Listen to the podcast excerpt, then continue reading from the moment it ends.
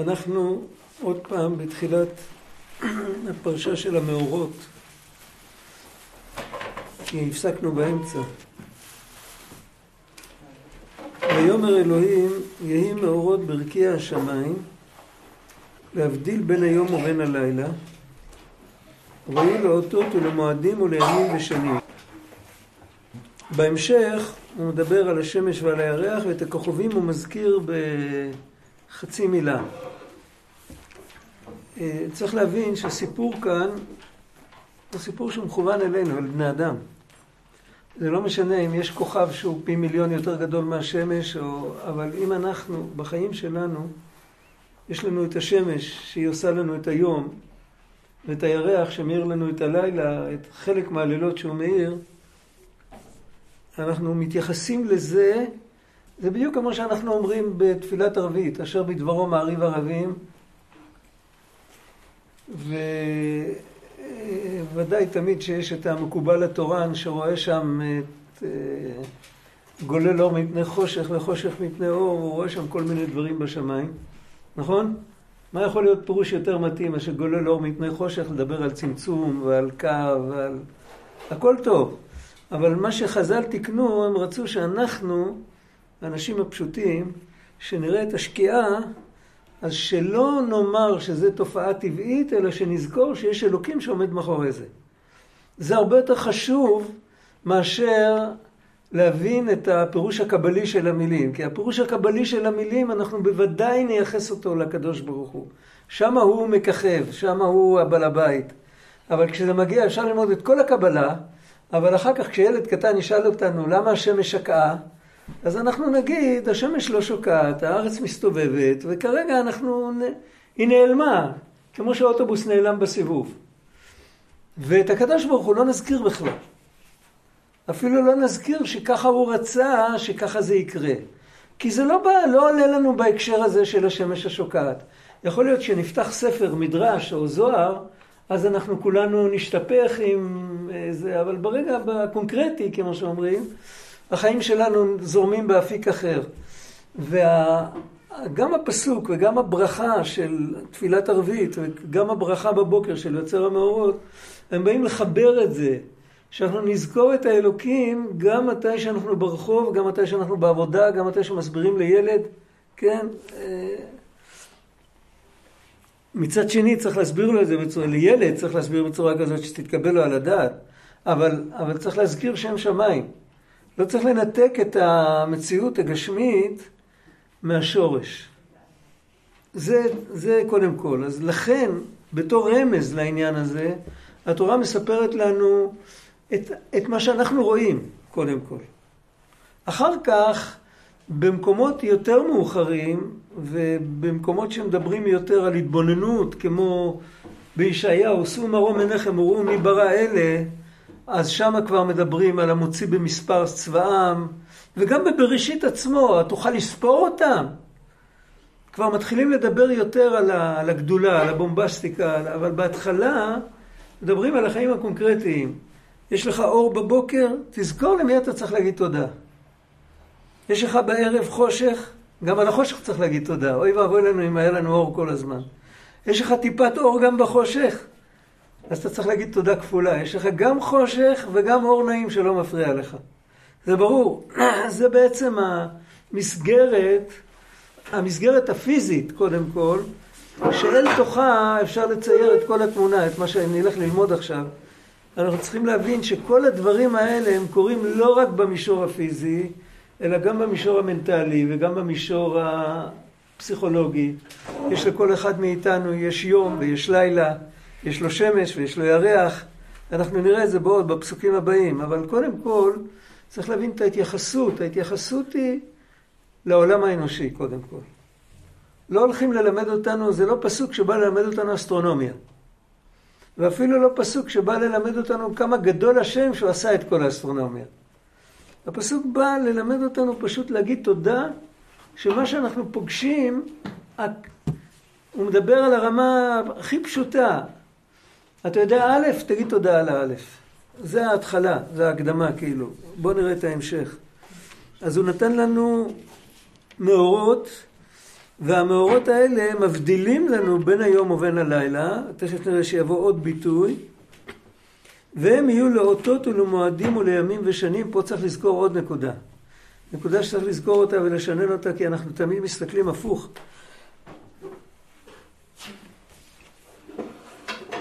הזכרתי את זה בפעמים הקודמות שלמדנו, אבל כבר עבר כמעט חודשיים. אה, אנחנו רגילים לחשוב תמיד שתורה שבכתב קודמת לתורה שבעל פה. יש לנו עוד בלבול נוסף. תורה שבעל פה זה בדרך כלל משהו מאוחר מאוד. זה כמו הביטוי דרבנן, כן? והתורה שבכתב זה הדאורייתא, אבל זה פשוט לא עובד. אין כתב בלי על פה. ההסתכלות הזאת היא לא נכונה. אם בן אדם כותב משהו, אז קודם היה לו את זה בראש, בעל פה, אחרת לא היה לו מה לכתוב. נכון? כשמשה רבנו אומר לבני ישראל שהשם אמר לו כך וכך, יש שתי דעות בתלמוד מתי הוא כתב את הכל. יש דעה שהוא כתב את הכל בבת אחת, והמשמעות של זה בסוף ימיו. ממש לפני מותו הוא כתב את הכל. ולפי הדעה הזאת ודאי ש-40 שנה למדנו ממנו בעל פה. ואחר כך הוא נתן לנו, ובעל פה זה הרבה יותר ארוך. גם אם אנחנו סתם מנהלים פרוטוקול של איזו שיחה פשוטה, אז תמיד בעל פה זה הרבה יותר רחב מאשר בכתב. כותבים, וזה באמת היחס בין תורה שבעל פה לתורה שבכתב. איך אומרים, לא תעשה כל מלאכה, אחר כך במשנה יש רשימה של 39 דברים שנקראים... הרשימה הזאת ניתנה בעל פה, והכיתוב הזה, לא תעשה כל מלאכה, זה הסיכום. למעשה כל התורה שבכתב זה סיכום של תורה שבעל פה.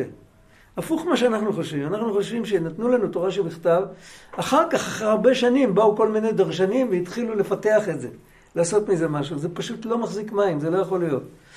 אותו דבר, יש רק הבדל, יש, אנחנו נראה את זה בהמשך, יש הבדל אה, בהתייחסות שלנו למה ששמענו ממשה כשהיינו נקיים, או כשאחרי שחטאנו, אז הבנו הרבה פחות. ובאמת משה היה צריך להסביר הרבה יותר דברים בעל פה. אם היינו נקיים, היינו קולטים מיד את הדיבורים הקצרים והמעטים. אז יש באמת התרחבות של תורה שבעל פה ככל, שה... ככל שאנחנו יורדים בדרגה. ככל שאנחנו יותר טיפשים צריך לדבר יותר. אין מה לעשות. אבל על כל פנים, כשמשה רבנו נותן לבני ישראל את הטקסט הזה של והיו לו אותות ולמועדים, אז הם כבר... יהודים שמרו שבת עוד לפני מתן תורה. שם שם לו חוק ומשפט ושם נישאו על המעיין המר הזה שהפך להיות מתוק. איזה חוק ומשפט הוא נתן להם? אה, שבת, משפטים, דינים שבין אדם לחברו, כיבוד אב ואם, חלק מדיני טהרה אה, ניתנו כבר לפני מתן תורה. ואז ודאי עדיין לא כתבו כלום. אז זאת אומרת, כשאנחנו קוראים פה את פרשת ויחולו, כשמשה נתן לבני ישראל את פרשת ויחולו, הם כבר הכירו את השבת. אם הוא נתן להם את זה בשנת ה-40, אז הם כבר הכירו את השבת מבית אבא. זה כבר היה הדור השני. יש דעה שאומרת שמשה כתב את התורה מגילה מגילה. הוא כתב כל מצווה שאמרו לו, הוא מיד כתב. אבל גם זה כשהוא נתן מגילה ומגילה ומגילה זה על המצוות שהוא כתב, אבל לא את בראשית. את בראשית, את כל ההיסטוריה של האבות ועוד לפני האבות וכל זה, המבול, כל זה, זה לא ניתן לו כמצווה, זה ניתן לו כמצוות כתיבת ספר תורה. וזה ניתן לו רק ממש בסוף חומש דברים, שם מופיעים כל הציוויים האלה של כתוב את הדברים ותלמד אותם ותשים בפיהם ושלא ישכחו וכל זה, זה, זה נאמר שם. אז הדברים האלה ודאי שכשבני ישראל קיבלו את כל הסיפורים האלה, הם ידעו מה זה שבת, הם ידעו מה זה... על כן לא יאכלו בני ישראל את גיד הנשה.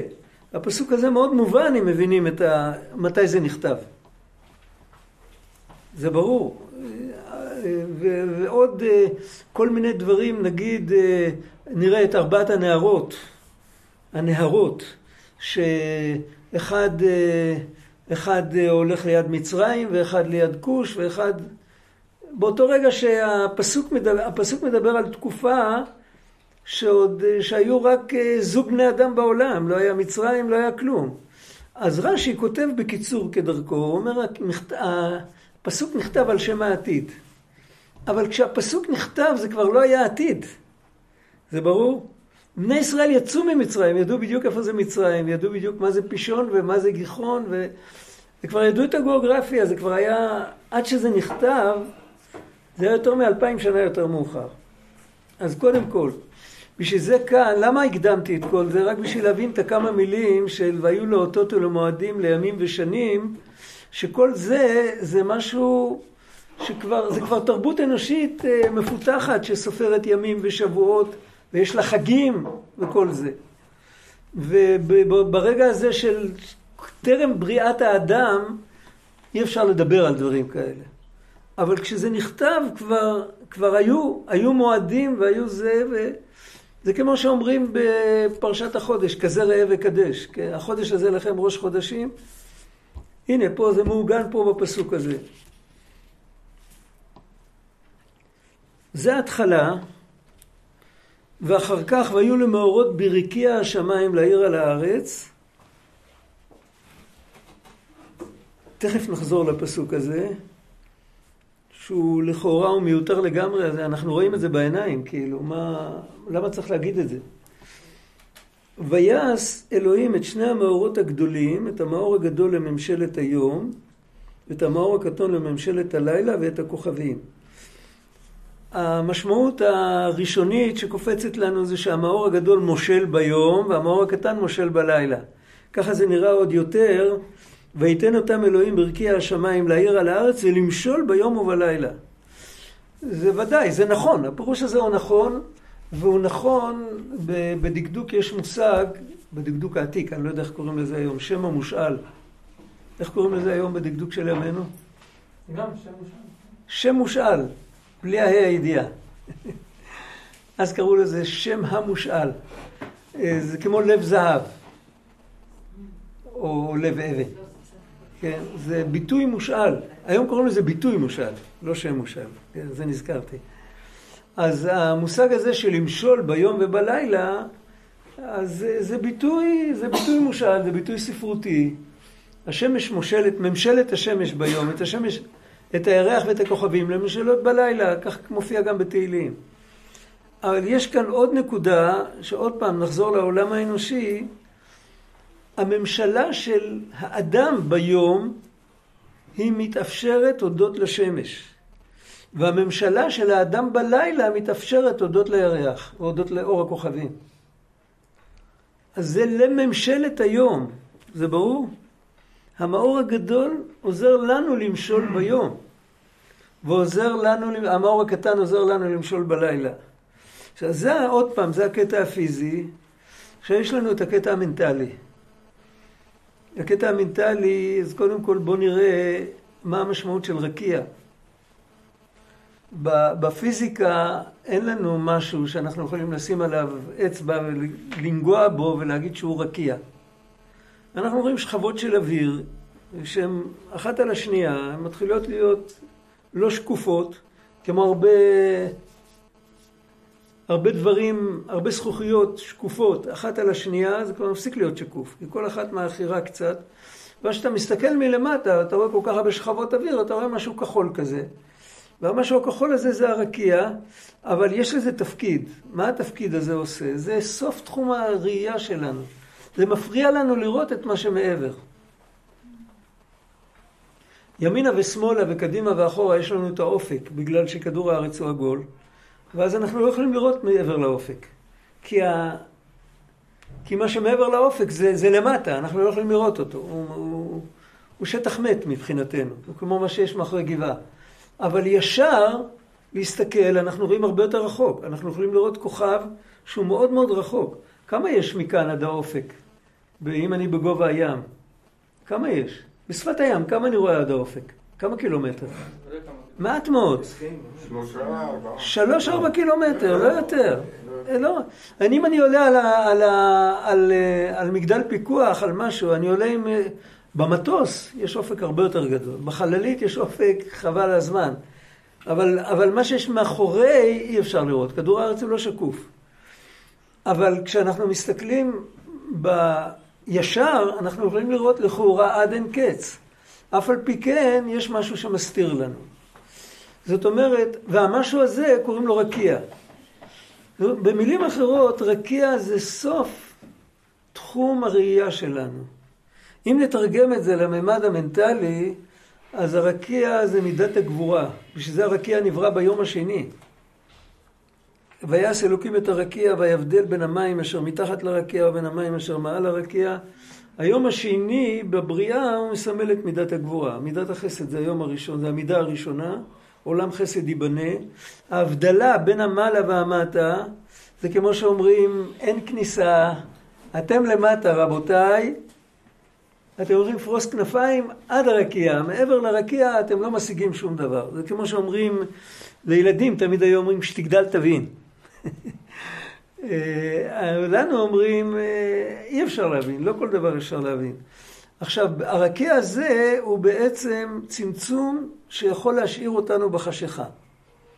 ואז בא היום הרביעי, שהוא וריאציה של היום הראשון. בעצם יש שלוש מידות, יש חסד, גבורה, תפארת.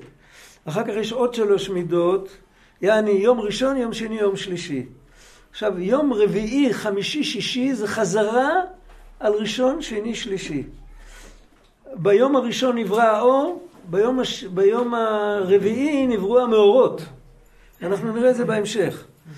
אז ביום הזה יש המתקה של הדין של הרקיע. זאת אומרת, נותנים לנו שיהיה מאורות ברקיע. הרקיע מחשיך, אבל קחו שני מאורות. מאור אחד כדי שתוכל להסתדר ביום, מאור אחד שתוכל להסתדר בלילה. עכשיו, מה זה המושג של יום ולילה בעניין הזה? אה, יום ולילה זה גלות וגאולה, יום ולילה זה שמחה ושכחה ודיכאון ועצבות. יום ולילה זה הרבה דברים. בפשטות, בחיי היום-יום שלנו, יש לנו איזה קצב, איזה ריתמוס של אה, עליות וירידות כל הזמן. ואיך קוראים לזה? יש לנו אפילו בגוף, רצו ושוב, ויש לנו, בגוף אפילו יש לנו שעון ביולוגי, שלכל אחד יש קצב טיפ-טיפה שונה, אבל לא מדבר על אסטרולוגיה או על דברים כאלה. כל אחד ב... יש לו את, ה... את הגרף שלו. יש ימים שאנחנו קמים בבוקר ככה שלא כדאי לנו לשבת ליד הגה. ואז השם שומר עלינו פי שניים, שלא נעשה שטויות. כן? אז יש דבר כזה, יש... הבן אדם הוא לא תמיד, אין דעתו של האדם שווה. יש יום ויש לילה. וביום הוא מקבל את מה שהוא צריך ביום, ובלילה הוא מקבל את מה שהוא צריך בלילה. אם, אם נעשה את זה, אם ניקח את זה, למשל דוגמה,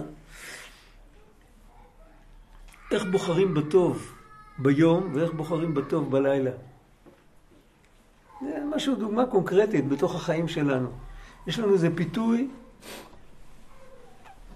ואנחנו צריכים לעקוף אותו ולבחור בטוב, ולא ללכת אחריו. בן אדם כשהוא ביום, זה בשבילו, הפיתוי הזה הוא גפשושית. הוא יכול להסתדר עם זה בקלות. אין לו בעיה.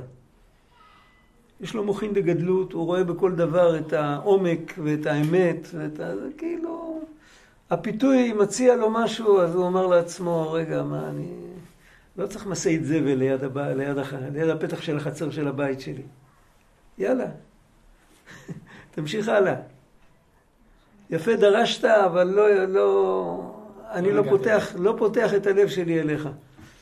כן, זה, זה, זה כשיש אור, כש, כשרואים, זה כמו שבן אדם אה, בודק סחורה לאור יום, הוא רואה מיד שזה מזויף, זה כאילו, מה, אומרים לך, זה מאה אחוז כותנה, וזה שמונה עשרה קראט זהב, וזה כל מיני, אתה מסתכל על זה, אתה אומר, זה לא זה, זה לא זה, נסה לעבוד על מישהו אחר, כן. בלילה כל, ה, כל הסוגיה הזאת היא שונה לחלוטין. בלילה זאת אומרת שיש הסתלקות הדעת, ובלילה הביטוי ערב זה שהכל מעורבב, הדמויות מעורבבים. אתה רואה דמות, אתה ספק אם זה גזע עץ כרות או שזה אדם קורע ברך. ציירים יכולים לעשות מזה הרבה, הרבה פרנסה מכל מיני דמויות כאלה. אתה לא רואה ברור שום דבר, ואז אפשר לעבוד עליך. מה זה בין הארבעים? בין הארבעים זה בין בצהריים, כל היום הולך לכיוון הערב. אז זה הערב הראשון, עריבת היום, מהרגע, ש... מהרגע שאחרי השיא, יש בזה גם אמירה פסיכולוגית. כשעוברים את השיא, כשעוברים את שנות העמידה ומתחילים ללכת לשנות הזקנה, אז אה, זה כבר, זה כבר התחלה, ואחר כך מתים, זה, זה בין הארבעים, בין שני אלה. זה מחצות היום עד, אחרי, עד, עד השקיעה, זה הכל בין הארבעים אחד ארוך. אבל זה בין שני ערב, יש ערב אחד בכוח ויש ערב אחד בפועל. הערב בפועל זה מתי שחושך. הערב בכוח זה אחרי שעברו את ה... אחרי שמתחילים להתקדם אליו, שהפסיקו להתרחק מה... עד הצהריים השמש מתרחקת מהחושך. מהצהריים מתחילה להתקרב לחושך. אז התקופה הזאת זה, בין, זה בתנ"ך, היום בין הארבעים זה בין השמשות, בעברית של ימינו. בתנ"ך בין הארבעים זה כל אחרי הצהריים. על כל פנים, כשבן אדם נמצא במצב כזה, אפשר לעבוד עליו. זה לא, לא כל כך קל לו להבחין שמשקרים אותו. ואז הוא צריך איזה בירור נוסף. יש לנו, למשל, במערכת החושים שלנו, יש לנו מערכות של חושים, יש לנו חושים שעובדים אותו דבר עם חושך או אור אותו דבר, בדיוק אותו דבר. נגיד, יכולים להריח, לשמוע, יכולים לשמוע, לתת צליל. יכולים גם לנגוע, אם זה דבר שאפשר על ידי הנגיעה להבחין. אבל בדרך כלל החוש שקופץ ראשון זה חוש הראייה. ובדרך כלל הסינון הראשון נעשה על ידי הראייה. אם זה לא נראה טוב, אז מיד שמים את זה בצד. לא טורחים אפילו ללכת לנגוע ולהריח ולהקשיב איזה צליל זה נותן. אם מצליחים לעבוד עלינו עם חוש הראייה, אז נשארים עוד כמה חושים. ובכלל, כשרואים, יש תחושת ביטחון גם. כשבן אדם צריך למצוא את הכל בחושך, הוא מאבד ביטחון, ובגלל איבוד הביטחון הוא עושה טעויות. אף על פי כן, זה מה שאומרים לנו כאן, אתה קיבלת שתי מאורות. קיבלת מאור אחד ליום, המאור הזה זה השמש. אם תסתכלו בליקוטי מהר"ן, בתחילה, ממש בתחילת הספר, הוא כותב, השכל מאיר לאדם כמו שמש. מי שזוכר את הביטוי. הוא כותב רמז יפה, לא שמים לב לרמז. החטא, אות חטא, היא גם ההתחלה של המילה חוכמה וגם ההתחלה של המילה חמה. חמה זה אחד מהשמות של השמש. והמילה חמה והמילה חוכמה זה כמעט... אם ניקח את הכף במילה חוכמה ונשים אותה בתחילת המילה, אז המילה חוכמה תהפוך להיות כחמה. זה דומה לחמה.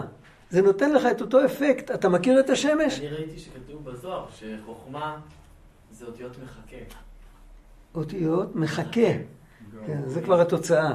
שאדם שיש לו חוכמה, אז הוא מספיק נבון, הוא לא קצר רוח. אבל המשל הראשוני זה, את השמש אתה מכיר, יש דבר שדומה לשמש, זה, זה השכל, זה החוכמה. זה המאור הגדול. ויש את המאור הקטן, המאור הקטן זה כשהשמש לא מאיר. לא מאיר לי. מוכר המצבים האלה, ויש בזה הרבה, הרבה מצב, הרבה, יש הרבה פעמים שזה חדשות טובות, כשבן אדם מפסיק להבין. בדרך כלל אחר כך הוא מבין הרבה יותר. אבל באותו רגע זה קשה, ונעלם לו הכל, הוא כאילו מרגיש שהוא נסוג אחורנית, הוא, הוא נמצא מאחורי הספקטרום, כאילו לא מאיר עליו כלום, הוא בחושך. אז אומרים לו, תדע לך, אבל שאתה לא בחושך לגמרי, תחפש טוב. את השמש אין בעיה למצוא ביום. אפילו אם הש... השמיים מעוננים, תמיד רואים איפה השמש נמצאת. אבל את הירח, אם יש עננים, קצת יותר קשה למצוא. אבל אף על פי כן, מי שיש לו ראייה חדה, הוא רואה את נקודת, נקודת שיא האור מאחורי כל המערכת הזאת שמאפילה, כן. למה ישראל נמשל לירח? ישראל נמשל לירח בגלל כוח ההתחדשות של הירח, וגם בגלל מה שאנחנו מדברים עכשיו. היהודי יודע להסתדר גם מתי שכל המרכזים הרוחניים שלו נחרבים. המרכזים הפיזיים נחרבים, וההיסטוריים והכל, עדיין הוא יודע להסתדר והוא נחוש והוא מגיע בסוף לחוף מבטחים. ולכן וה... גם הלוח היהודי קשור עם הירח. הוא קשור גם עם השמש, אבל בזורם הוא קשור עם הירח בעיקר. אז את זה נתנו לנו, ואת זה נתנו לנו ברכי השמיים, וזה נותן לנו את היכולת לשלוט ולמשול גם ביום וגם בלילה. לא שזה שולט. בעזרת השכל האדם יכול לשלוט, לא שהשכל שולט, השכל הוא לא השליט. השכל הוא רק נותן את האור. אם אני רואה באור משהו ואני, אני, הדליקו את האור ואני רואה שהספר פה עומד הפוך ואני, ואני מיישר אותו, זה לא אומר שהאור שולט. זה אומר שאני שולט, אבל בלי האור אני מאבד את השליטה. השכל שלנו הוא הכלי שנותן לנו את ה... הוא משדר לנו את המציאות. עכשיו, מה לעשות עם זה, זה כבר סיפור אחר. הממשלה האמיתית, אה, איך כתוב שם? כי להשם המלוכה. ממשלה אמיתית לקדוש ברוך הוא. בעזרת האור אנחנו יכולים לשמוע בקולו. מה אם בתקופה שהלבנה מתכסה לגמרי או קצת קצת? נכון, נכון, נכון. זאת אומרת שיש מצבים שהבן אדם בחושך הגמור, אז מה שמחזיק אותו זה התקווה שהיא תחזור ותתחדש. אבל אף פעם לא משאירים את הבן אדם עם ייאוש.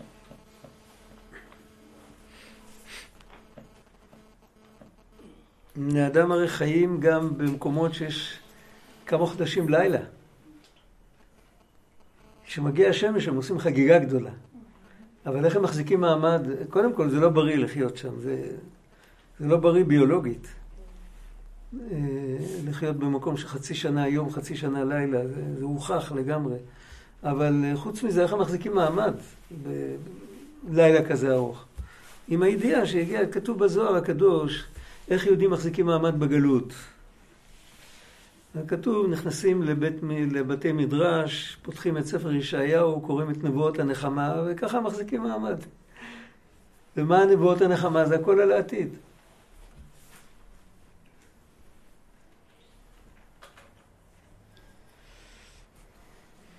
עכשיו, הדבר הנוסף שהוא כותב אחרי הממשלה זה להבדיל בין האור ובין החושך. פה זה ממש רמז ל... ל... לחיים הרוחניים של האדם. פה זה ממש להבדיל בין האור ובין החושך. זה ברור שהשמש והירח נותנים אור, ובעזרתם אני מבדיל בין האור ובין החושך. לא צריך לכתוב את זה בכלל. אבל יש לפעמים שצריך אור כדי להבדיל בין אמת לשקר. זה אור אחר, זה אור, אור אלוקי. הרבה פעמים השקר נדמה לאמת. אפשר לדבר על זה המון, הרבה הרבה, אבל בואו בוא ניקח רק דוגמה אחת. אה, אפשר, מי שיש לו כישרון ספרותי יכול לכתוב על זה ספר. יש איזה סופר שכתב פעם גנבי הזמן, מישהו קרא את גנבי הזמן? מומו, מומו. מיכאל אנדה, הוא קיבל פרס נובל, לא על זה או על ספר אחר. קראתם את זה? כן. אז אה, אני חושב אפשר, מי שיש לו כישרון יכול לכתוב ספר על גנבי הזהות. לא על גנבי הזמן, אלא גנבי הזהות. מישהו נכנס לך לתוך הנשמה ומספר לך שאתה מישהו אחר. ואתה מאמין לו. זה קורה המון. קודם כל, זה קורה, היום זה קורה בציבוריות בגלל שכל כדור הארץ הפך להיות כפר קטן וכולם אה, רוצים להיות כמו כולם ואף אחד לא יודע כמו מי הוא רוצה להיות כי כולם רוצים להיות כמו כולם. זה מצחיק, לפחות אם היה מישהו שהיה מראה איזה דוגמה וכולם רוצים להיות כמוה, אבל כולם רוצים להיות כולם וכל אחד פוחד להיות אחרת מכולם. ו... זה דבר, זה, זה ממש, זה גניבת הזהות. אחר כך יש את זה, בעקבות זה, וגם לפני שזה היה, יש מציאות כזאת גם בתוך, ה... בתוך המציאות שלנו, בתוך ה... אה. יש את אותו דבר, יש לנו בתוך, ה... בתוך הלב שלנו, יושב שם מישהו ומתלבש לנו, ב... יושב לנו על איזה צומת, ב... על הבחירה שלנו, ומתחיל להגיד, בא לי, לא בא לי, בחז"ל כתוב שליצר הרע יש שבע שמות. שמעתם פעם על אגדה כזאת? אני לא זוכר, צפוני ו... כן. יש כל מיני. הכרתי, הכרתי יהודי שאמר, אה, בדור שלנו צריך לקרוא ליצר הרע בא לי. בא לי, לא בא לי, כן בא לי. אבל מה, מה העיקר, איפה, איפה הבלוף? הבלוף זה במילה לי. האמת שאם הייתי, רגע, אתן דוגמה נורא פשוטה, דוגמה ממש קונקרטית. אה, מישהו בא חדש ותופס לנו את המרחב. מכירים את הזקנים שגנבו להם את היישוב? מי שגר ביישובים קטנים, יש תמיד, אה, הצעירים האלה גנבו לנו את היישוב. מגיע איזה מישהו מאוד דומיננטי, וכשאף אחד לא היה, אז אני הייתי כאילו יושב בכבודו של עולם, עכשיו הגיע איזה מישהו, בא לי להגיד עליו איזו מילה מבזה, כי, כי הוא פגע לי באגו. והוא בכלל לא מכיר אותי ואין לו נגדי כלום, יכול להיות שהוא אוהב אותי אהבת נפש. אבל הוא יוצר לו את החוק שלו, והוא בן אדם עם חן ועם אה, כריזמה, ואני נשארתי בצד. עכשיו זה כואב, למה זה כואב לאלוקים פתרונים? ככה השם ברא אותנו שזה כואב. ואם בן אדם היה יושב רגע אחד בשקט והיה שואל את עצמו אם זה באמת באמת כואב לו, הוא היה מקבל תשובה שלילית. ככל שהוא יכול להיות יותר עם עצמו באמת, הוא היה מתחיל להסתכל על כל הסיטואציה כמו שאתה מסתכל על דגים באקווריום או על דגים בנהר. אתה רואה אותם אה, מסתובבים וזה, וטוב להם, טוב להם, אז טוב לך לראות אותם שטוב להם. מה אכפת לך? אה, יש סיפור אה, על אחד הרבנים הגדולים ברומניה. הוא היה רב גדול, אב בית דין, היה לו חסידים, היה לו כל מיני, הוא ניהל חצר, מה שנקרא, אדמו"ר כזה. והוא, הבן אדם הוא רק בן אדם, והוא סטה מהדרך של התורה. הלך עם, אז היה תנועת ההשכלה, היא הייתה מאוד חזקה שם. והוא עזב את הדת והלך איתה. אחרי כמה שנים הוא קלט בדיוק מה קורה איתו, וזה פתאום כל, ה... כל הדברים האלה הפסיקו לדבר אליו, הוא חזר בו, וכמובן אה, הוא לא חזר לרבנות שלו, ולא חזרו לו התלמידים, ולא החסידים, ולא כלום. ואז הוא מצא מקום לגור, היה לו אח שהוא היה מנהיג גדול שם, אה, מנהיג אמיתי, הוא מצא, מצא מקום לגור שם, במתחם שלו, וישב שם עם אשתו, עם, עם חלק מהילדים שלו, אני יודע, והאח שלו היה לפעמים אה, מזמין אנשים ומדבר איתם ופותח שולחן, נגיד ט"ו בשבט היה, כל מיני דברים כאלה, חגגו את זה גם שמה. והוא היה יושב באיזה פינה חשוכה שלא יראו אותו, כי הוא התבייש. ידעו את הסיפור שלו. יושב בפינה חשוכה, והיה מציץ והיה רואה איך שכל זה קורה. ואז פעם אשתו אומרת לו, אה, תראה איזה שולחן אלוקים נתן לאחיך ואיזה שולחן הוא נתן לך. היא ככה, היא דקרה אותו.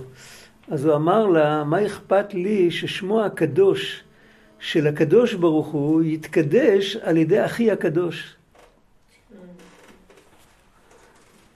זאת אומרת, הוא קיבל מוחין שזה לא הפריע לו.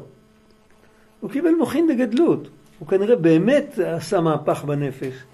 לא הפריע לו יותר. עכשיו, זה לא רק סיפור. כל אחד מאיתנו יכול לבוא למקום הזה ברגע שהוא לא נותן שיגנבו לו את הזהות.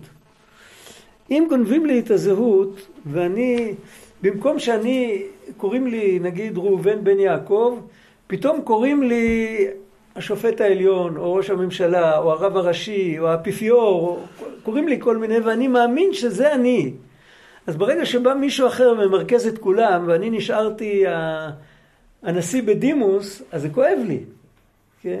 אבל ברגע שאני לא הולך שולל אחרי הדבר הזה, אני יודע מי אני. לא, אף אחד לא מצליח לגנוב לי את הזהות, אלא להופיע עם זהות שגולה. זה ברור מה שאני אומר. זה... איך אפשר להגיע לזה? זה, זה מאוד גבולי, אנחנו, אנחנו באמצע, אנחנו בדיוק תמיד על, על הקו של הבחירה. אם לאפשר, אם לאפשר למישהו לגנוב לנו את הזהות או לא. תמיד זה קורה, בן אדם שמתחיל אה, לקבל פרסום ומתחילים אה, להכיר אותו, והתמונה שלו בעיתון וכל זה, אז הוא לפעמים אה, הוא איבד את עצמו וקיבל במקום זה תמונה. זה כמו שבן אדם יאמין שמה שהוא רואה בראי זה הוא, זה יכול להיות, אצל חולי נפש יכול להיות דבר כזה. שמה שאני רואה בראי זה אני, ומה שאני מרגיש זה הזיוף. בוא נחשוב על מחלת נפש כזאת, השם ישמור. זה נורא ואיום. איך, איך אפשר להתמודד עם זה? אז ההתמודדות זה, זה מאוד פשוט. זה רגע אחד. איך, איך אנחנו קוראים, דיברנו פעם על הנסירה, זוכרים שדיברנו על הנסירה? זוכרים שדיברנו על זה שלפעמים בן אדם תופס הברגה עקום, ואז הוא צריך לשחרר ולהחזיק ישר, ואז זה נסגר. זוכרים שדיברנו על זה? נסירת, נסירת האדם. נסירת האדם, כן, כאילו, הם היו מחוברים לא נכון, אז צריך להפריד אותם. קודם כל להיפרד מה, מהתדמית הזאת לשלום. קודם כל, אני לא רבן של כל בני הגולה, ואני לא שופט עליון, ואני אפילו לא נהג משאית זבל. אני קודם כל, אני מי שאני. אני אני, אני לא, אני לא המקצוע, ואני לא התואר, ואני לא מה שחושבים עליי, ואני לא... עכשיו, עוד יותר עמוק... אז מה נשאר? או, זהו, זו השאלה. זו השאלה, זו שאלת מיליון הדולר. השאלה, מה שנשאר בסוף, על זה דיברנו, מי שזוכר את תרגיל המחיקה שדיברנו עליו. אני לא רוצה להיכנס לזה עכשיו, זה צריך בשביל זה אווירה קצת יותר רגועה, לא? אבל על כל פנים, אה, מה שנשאר זה החלק אלוקה שכתוב באיוב. ומה חלק אלוקה ממעל ונחלת שדי ממרומים? זה פסוק באיוב. זה מה שנשאר אחרי שכל, אחרי שנותנים מכתבי פיטורין לכל, ה... לכל המקצועות ולכל הבלה בלה, מה שנשאר בסוף, אני נשאר, אני שלוחה כמו כל דבר. האמת שכל דבר הוא ככה, ותכף נדבר על זה יותר. דיברנו על השתקפות. פעם למדנו את זה, כשלמדנו אה, ליקוטי מהר"ן, דיברנו על זה. רבי נתן כותב את זה אה, הוא כותב את זה כשהוא כותב על חתונה. בהלכות פרייה ורבייה הוא מדבר על מוזיקה. הוא כותב שבמוזיקה יש חיבור, אתה זוכר, אני בטוח, יש חיבור של קול ישר וקול חוזר. זאת אומרת, קול ישר זה מה שיוצא מהפה של האדם, הקול החוזר זה מה שהכלי לא נותן לזה להמשיך, אבל בכל אופן יש איזה, הכלי לא עוצר לגמרי, זה לא כמו קיר. אז יש איזה חלק שמה שיוצא בסוף מהכלי, הוא מדבר על כלי נשיפה. מה שיוצא בסוף מהכלי זה חיבור של הקול הישר עם ההד, עם הקול החוזר, ובעזרת זה הוא מדבר על מוזיקה, הוא כותב שם דברים נפלאים, שבן אדם, החיבור הכי גדול בין האדם לאלוקים נעשה על ידי נגינה, ואחר כך הוא מסביר, הוא אומר שהקול הישר, בפנימיות, הקול הישר זה עשרה מאמרות שבהם נבראו שמיים וארץ. זה קול האלוקים, זה הקול הישר. הקול החוזר זה השמיים והארץ, איך שהם נראים לעינינו, שהם מנותקים. זה כמו שבן אדם יחשוב על ההד, שזה הקול האמיתי, את הקול של עצמו הוא לא ישמע. הרבה פעמים בן אדם לא מקשיב לעצמו. הוא לא שם לב שהוא מדבר, הוא לא שם לב איך הוא נראה, הוא רק רואה אחרים. אז במקרה הזה הוא יצעק ביער או באיזה מרתף גדול, והוא ישמע את ההד, והוא יגיד שהוא שמע רק את ההד, ואת האמת הוא לא רואה. זאת אומרת, את האלוקים אנחנו לא רואים בכלל. מה שאנחנו רואים, רואים את ההשתקפות. וזה המצב, כשרואים רק השתקפות אז אנחנו כבר בשקר. עוד לפני שגנבו לנו את הזהות, אנחנו גנבנו לעצמנו את הזהות. אם בן אדם נזכר שכל... אם בן אדם נזכר שכל מה שהוא רואה זה סך הכל השתקפות, זה כמו הד, זה ברור? זה לא הדבר בעצמו. אני רואה את זה, כן? זה השתקפות של איזשהו כוח אלוקי שלעין שלי זה נראה ככה, אבל זה רק השתקפות. אם אני זוכר את זה, אי אפשר לגנוב לי את, את, את הזהות. כי מה שייתנו לי, איזה זהות שלא תהיה, זה יהיה השתקפות של כוח אלוקי אחר, אבל זה תמיד יהיה אלוקי. אפשר עוד יותר להיכנס, אם נוכל להיכנס עוד טיפ-טיפה אה, יש הבדל למשל, בוא נגיד שיש לך כישרון אה, להסביר דברים נכון, או שיש לך כישרון אה, לנגן, או כישרון לצייר, כל מיני כישרונות. הכישרון הוא ודאי אלוקי. מה שאני עושה עם זה תלוי בבחירה שלי. עכשיו, מה שאני עושה עם זה יכול להיות שאני הולך לעשות עם זה דברים בגלל שמישהו גנב לי את הזהות ופמפם לי שאני פיוס ה-17, אני יודע מה, ואז אני הולך לעשות עם הכישרונות שלי דברים שיהודי לא עושה, כן?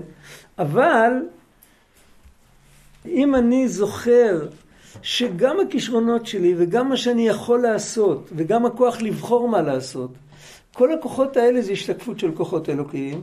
מה שהשאירו לי בבחירה זה רק את ההחלטה לאן לנתב אותם.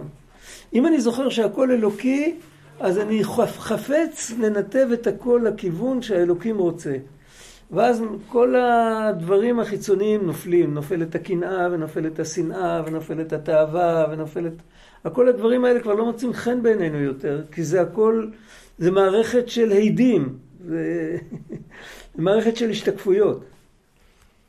אם שמים שני ראיים משני הצדדים, כמה פעמים אני אראה את עצמי? זהו, צריך לזכור, וכל זה, ורק אני אמיתי, וכל היתר זה הכל, זה, זה מיליון אנשים צועקים משהו, וזה הכל, זה לא שייך אליי. וככה סיפרו, אה, רק היום מישהו הזכיר לי עוד פעם את הסיפור הזה, סיפרתי את זה כמה פעמים, החוזה מלובלין, מתחת לחופה, הוא היה הרי החוזה, והוא ראה דברים שאחרים לא רואים, הוא ראה ציור של שתי וערב, לא בגשמיות, הוא ראה ציור של צלב על הכלה. הוא הבין שהיא בדרך, ל... בדרך לקבל, לקבל את הנצרות, וזה מה שהיה בסוף, זה מה, היא קיבלה את הנצרות, היא הייתה, היא כל זמן שהייתה בבית אביה, אז היא לא רצתה להסתכסך עם אף אחד, היא חשבה, היא תהיה אישה עצמאית, היא תעשה מה שהיא רוצה. והוא ראה את זה בדיוק מתחת לחופה, פתאום זה העיר לו, הוא ראה את זה עליה, ועוד לא קידש אותה, הם רק התחילו שם להסתובב, וזה, כל, ה, כל המנהגים האלה. ואז הוא, אז הם היו לובשים מתחת לחופה, היו לובשים בגד, כמו ביום כיפור, בגד לבן כזה. וגם היו פותחים את השרוכים של הנעליים, היה כל מיני מנהגים, ולא לא היו מחזיקים בכיס שום דבר.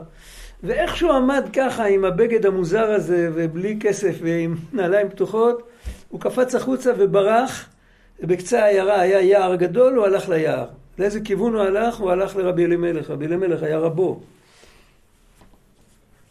אה, זה היה בחתונתו שלו? בחתונתו שלו. כן. הוא ראה אותה. הוא ראה עליה, עליה הוא ראה שהיא הולכת להשתמד. היה לו ראייה רוחנית, הוא ראה בכלל דברים, הוא ראה כל החיים שלו, זה, בשביל זה קראו לו חוזה. הוא ראה, הוא היה, היה, הוא היה אה, איך אומרים, אה, איך קוראים לזה? יש לזה מילה באנגלית, אני לא זוכר. אה, צח חזות, מישהו קרא לזה בעברית פעם. הוא ראה את כל, כל מה שזז. מעניין שהוא לא ראה את זה קודם. לפני זה הוא לא ראה, באותו רגע השם עזר לו. שמע גם על חוזה לך ברח. כן. חוזה לך ברח, זה פסוק. אמרו לעמוס, כן. חוזה לך ברח, זה הברקה יפה. מה היה הסיפור בהמשך? הוא עבר ביער, הגיעה איזה גברת, התחילה לפתות אותו, ואמרה לו שזה לא חטא בגלל שהיא טבלה והיא פנויה והכל הכל. ואז הוא היה במוחין דקטנות אחרי כל הסיפור הזה שקרה לו עם זה, ואז הוא אמר, אני, הוא אמר לעצמו, הוא אמר, אני קיבלתי על אני לא יודע אם מותר לי או אסור לי, או, אני קיבלתי על עצמי לא לעשות שום דבר, אלא אם כן יש להשם יתברך נחת רוח מזה. ואז הוא אמר לה, אני לא יודע אם את צודקת או לא, אבל איזה נחת רוח יהיה להשם יתברך מזה. וברגע שהוא אמר לה את זה, הוא פתאום לא ראה אותה. זה היה מין ניסיון כזה, זה, הוא לא ראה אותה, הוא המשיך ללכת, ואיך שהוא הגיע לבית של החוזה מלובלין, החוזה מלובלין פת... של הרבי אלימלך, רבי אלימלך יוצא, פותח לו את הדלת, ואומר לו, ברוך הבא יוסף הצדיק. זה הסיפור, זה סיפור ששמעתי אותו מאחד מגדולי ירושלים, והיום ראיתי קטע מהסיפור בתוך מאה השילוח. קטע קטן, הוא לא מספר את כל ההיסטוריה מההתחלה ועד הסוף, כי זה לא ספר סיפורים, זה ספר של תורות, אבל הוא מביא, כמו שאמר זה וזה, שכבר קיבלתי על עצמי לא לעשות שום דבר. אז מאיפה זה מגיע, ההחלטה הזאת, לא לעשות כלום? זה, בעצם יש לנו החלטה כזאת. אתם יודעים איזה החלטה יש לנו? יש לנו החלטה ברורה, לא מודעת, שאנחנו לא עושים שום דבר שאין לנו, שאין לנו מזה נחת רוח. נכון או לא? אחרת אנחנו פראיירים, מה פתאום ש... אם אנחנו פילנטרופים והולכים לעזור לאחרים, זה בגלל שיש לנו מזה נחת רוח. יש לנו לב טוב, אנחנו אוהבים לעזור. יש מעט מאוד מקרים שבהם אנחנו באמת מוסרים את הנפש על אפנו ועל חמתנו. אבל בדרך כלל, אנחנו עושים אה, מה שיש לנו נחת רוח. אם בן אדם יזכור שהאני האמיתי שלו דבוק באלוקים, אז הוא, הוא יגיע ממילא להחלטה הזאת שהוא לא עושה, המרכז, מרכז ההוויה שלו נמצא באלוקים, לא, ב, לא בנפרדות.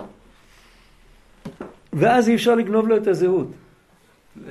זה רחוק, זה מאוד רחוק מהמדרגה שלנו. כן. זה קשור לטובתך להנאתך? ל? טובתך להנאתך? אה, כן, כן, זה, זה פירוש פנימי, זה לא הפירוש הפשוט. הפירוש הכי פנימי זה, זה הפירוש הזה. ועל זה אמר הבעל שם טוב, הזכרתי את זה אז שדיברנו על המחיקה, אה, ראו אתה כי אני, אני הוא, לא, הבעל שם טוב אמר את זה על אנוכי, אנוכי הוא מנחמכם. היחיד שיכול להגיד אנוכי זה רק השם. המגיד מקוז'ניץ אמר, ראו אתה כי אני, אני הוא היחיד שיכול להגיד אני, זה רק אני, רק השם. אני זה אחד מהשבעים ושתיים שמות של ויישא, ויית, ויש שם קוד כזה של שלוש פסוקים שמסדרים אותם בצורה מסוימת, יוצא מהם 72 שמות של הקדוש ברוך הוא. אחד מהשמות זה א' נ' י'. כן, בקריאת ים סוף. ואז אה, אצלנו זה קריאת ים סוף להגיע, לתובנה הזאת היא תובנה מאוד רחוקה. אבל היות שכבר קיבלנו תורה ונתנו לנו את כל הדברים האלה, אז הכל תלוי בכמה בן אדם משקיע. האם בן אדם לא פוחד, הוא לא פוחד להשתנות. הרבה פעמים בן אדם לא משתנה בגלל שהוא פוחד להשתנות. הוא אוהב את הידוע ואת המוכר, ועל זה אמר רבנו, רבי נחמן אמר, אסור להיות זקן. הוא לא התכוון שאסור להיות זקן בן, בן מאה, שאסור להיות זקן במנטליות. זקן זה אחד שפוחד להשתנות. עזוב אותי, הדבר הזה צריך להיות מוכן פה, מונח פה, אל ת... זה, פה זה ככה. העיתון צריך להיות על השולחן ולא על הספה, נקודה. כי ככה התרגלתי 77 שנים. אם בן אדם לא פוחד והוא מוכן להשתנות, והוא משקיע כמה דקות בלשאול את השאלות המדויקות, אז יכול לבוא אליו פתאום איזה אור חדש, כמו שאומרים, אור חדש על ציון תאיר. וזה הנקודה של להבדיל בין האור ובין החושך. אנחנו לומדים כאן שנתנו לנו מאורות שנוכל להבדיל בין האור ובין החושך. ודאי שאם יש מאורות, נתנו לנו מאורות, נתנו לנו חוכמה כזאת שאפשר בעזרתה להבדיל בין אמת לבין שקר. שבן אדם יוכל לשאול את עצמו מי אני ולא לקבל תשובה מזויפת. יש לנו את הכוח, רק צריך לגלות אותו. צריך גם הרבה תפילות לזכות לזה. אבל לפחות אה, סימון של מטרה. זהו, זה היום הרביעי, ויהיה רביעי בוקר יום רביעי, כן. מאז חטא האדם הראשון, כן. אז התערבבו הטוב והרע. נכון, נכון, נכון, נכון. אז זה נגיע, עוד מעט נדבר על זה. עכשיו הרבה יותר קשה למצוא. אבל אף על פי כן, הסגנון של חז"ל היה שכשאדם חטא, אז הזוהמה נכנסה, נכנסה בו זוהמה. זה התערובת שאת מדברת עליה. אחר כך כתוב שבני ישראל עמדו ליד הר סיני, פסקה זוהמתן. וכתוב בהמשך, כשהם חטאו בעגל, חזרה זוהמתן. אבל הרגע הזה שפסקה הזוהמה, זה כבר הופך את הזוהמה שחזרה, שהיא כבר לא מחויב המציאות.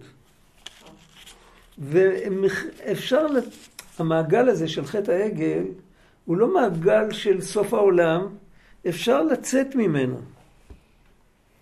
זה ברור? אפשר לצאת ממנו, אפשר... בוא, בוא ננסה להתכחש לעגל, להגיד לו, אתה אינך אלוהינו ישראל. כאילו, אתה לא. מה היה העגל? היה אלה אלוהיך ישראל. אתה לא. אתה לא האלוקים שלי. אני לא, אני לא האזרח שלך ואתה לא המלך שלי. אבל מי שהקים אותו זה היה בעצם אהרון הכהן, שיש לו... בסדר, לא משנה. לא משנה מי שיעשה אותו. השקר, אי אפשר לכבס שקר. שקר זה שקר. את, חושבת שהוא לא היה צריך לתקן אחר כך?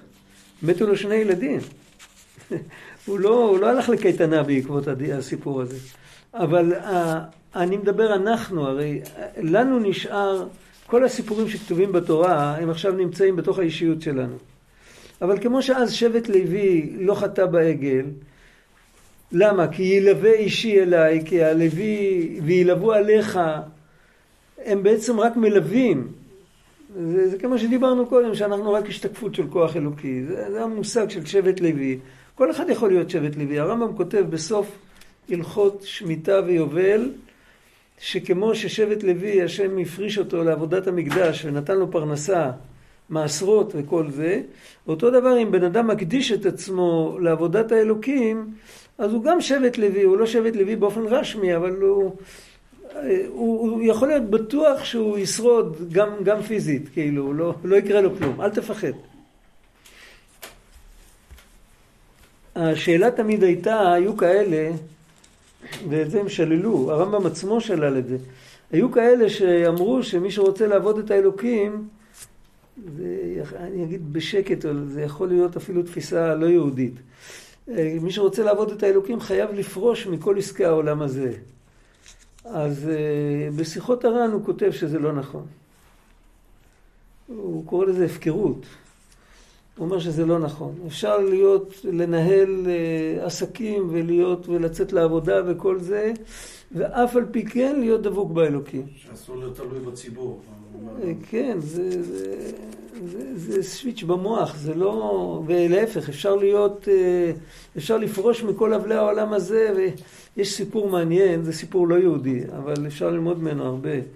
שיושב נזיר מתבודד על איזה הר, באיזה יער, על, באיזה חורשה על הר גבוה, ויש עשיר גדול בתוך העיר שהוא שומע שיושב שם איזה חכם מאוד גדול על ההר, אפשר ללכת ללמוד אצלו. מאוד מוצא חן בעיניו, כאילו, לקבל צל"ש, לעלות בדרגה. אז uh, הוא עוזב את העיר והוא הולך לבד וצועד ועולה לראש ההר. הוא אומר, אדוני החכם, באתי ללמוד אצלך. אז החכם אומר לו, ומי כל, מה כל העדר הגדול הזה של הבני אדם שהולך אחריך? אז הוא נבהל, הוא מסתכל אחורה, הוא אומר, אין אף אחד, אני באתי לבד. הוא אומר, אל תסתכל אחורה, תסתכל בלב שלך. אתה באת לכאן עם המון המון אנשים שיגידו אחר כך, וואי, השיר הזה נהיה גם חכם. אז איך אתה רוצה... זה, זה סיפור שנותן בירור על זהות, כן? יש חוכמה בגויים תאמין, אבל הבירור היהודי זה, זה לא רק שזה אתה, אלא שזה אתה, רואים את זה בשמות של המלכים ושל חלק מהנביאים, חלק מהמלכים, שבתוך השם שנתנו לילד היה משולב את האותיות של השם המפורש. יש בזה אמירה מאוד חזקה.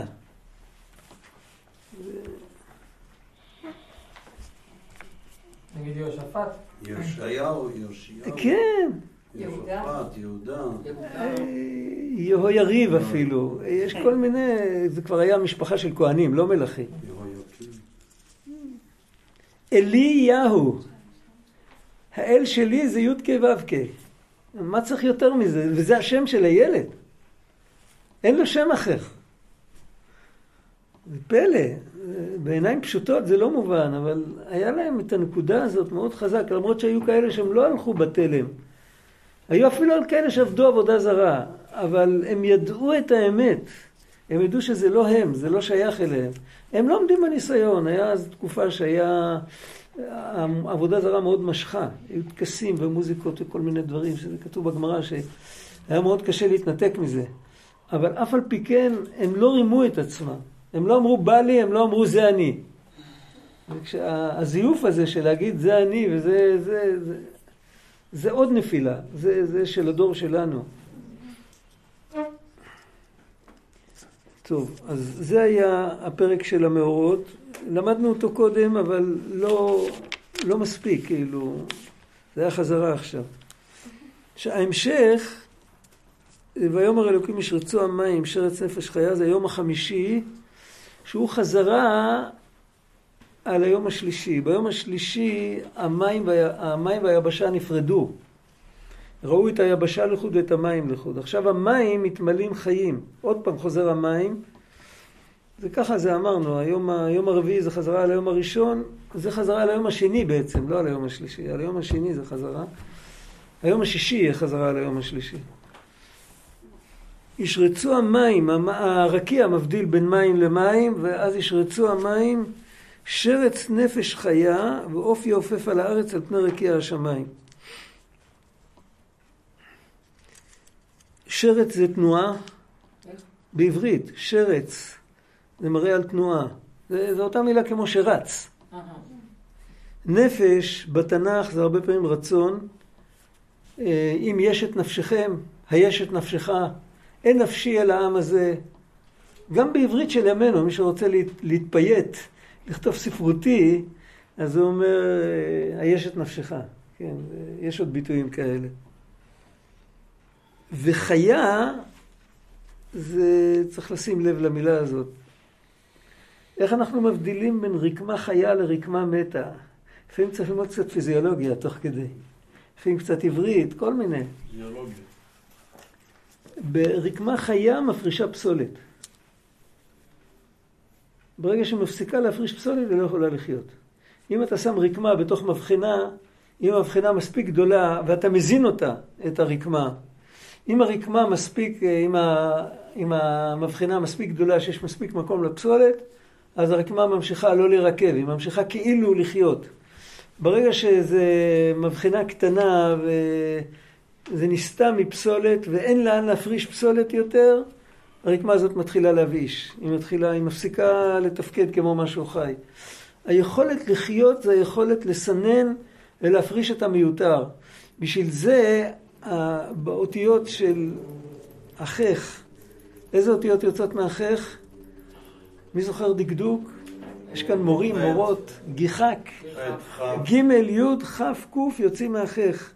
ורש"י אומר כלל שאותיות שיוצאות מאותו מקור מתחלפות.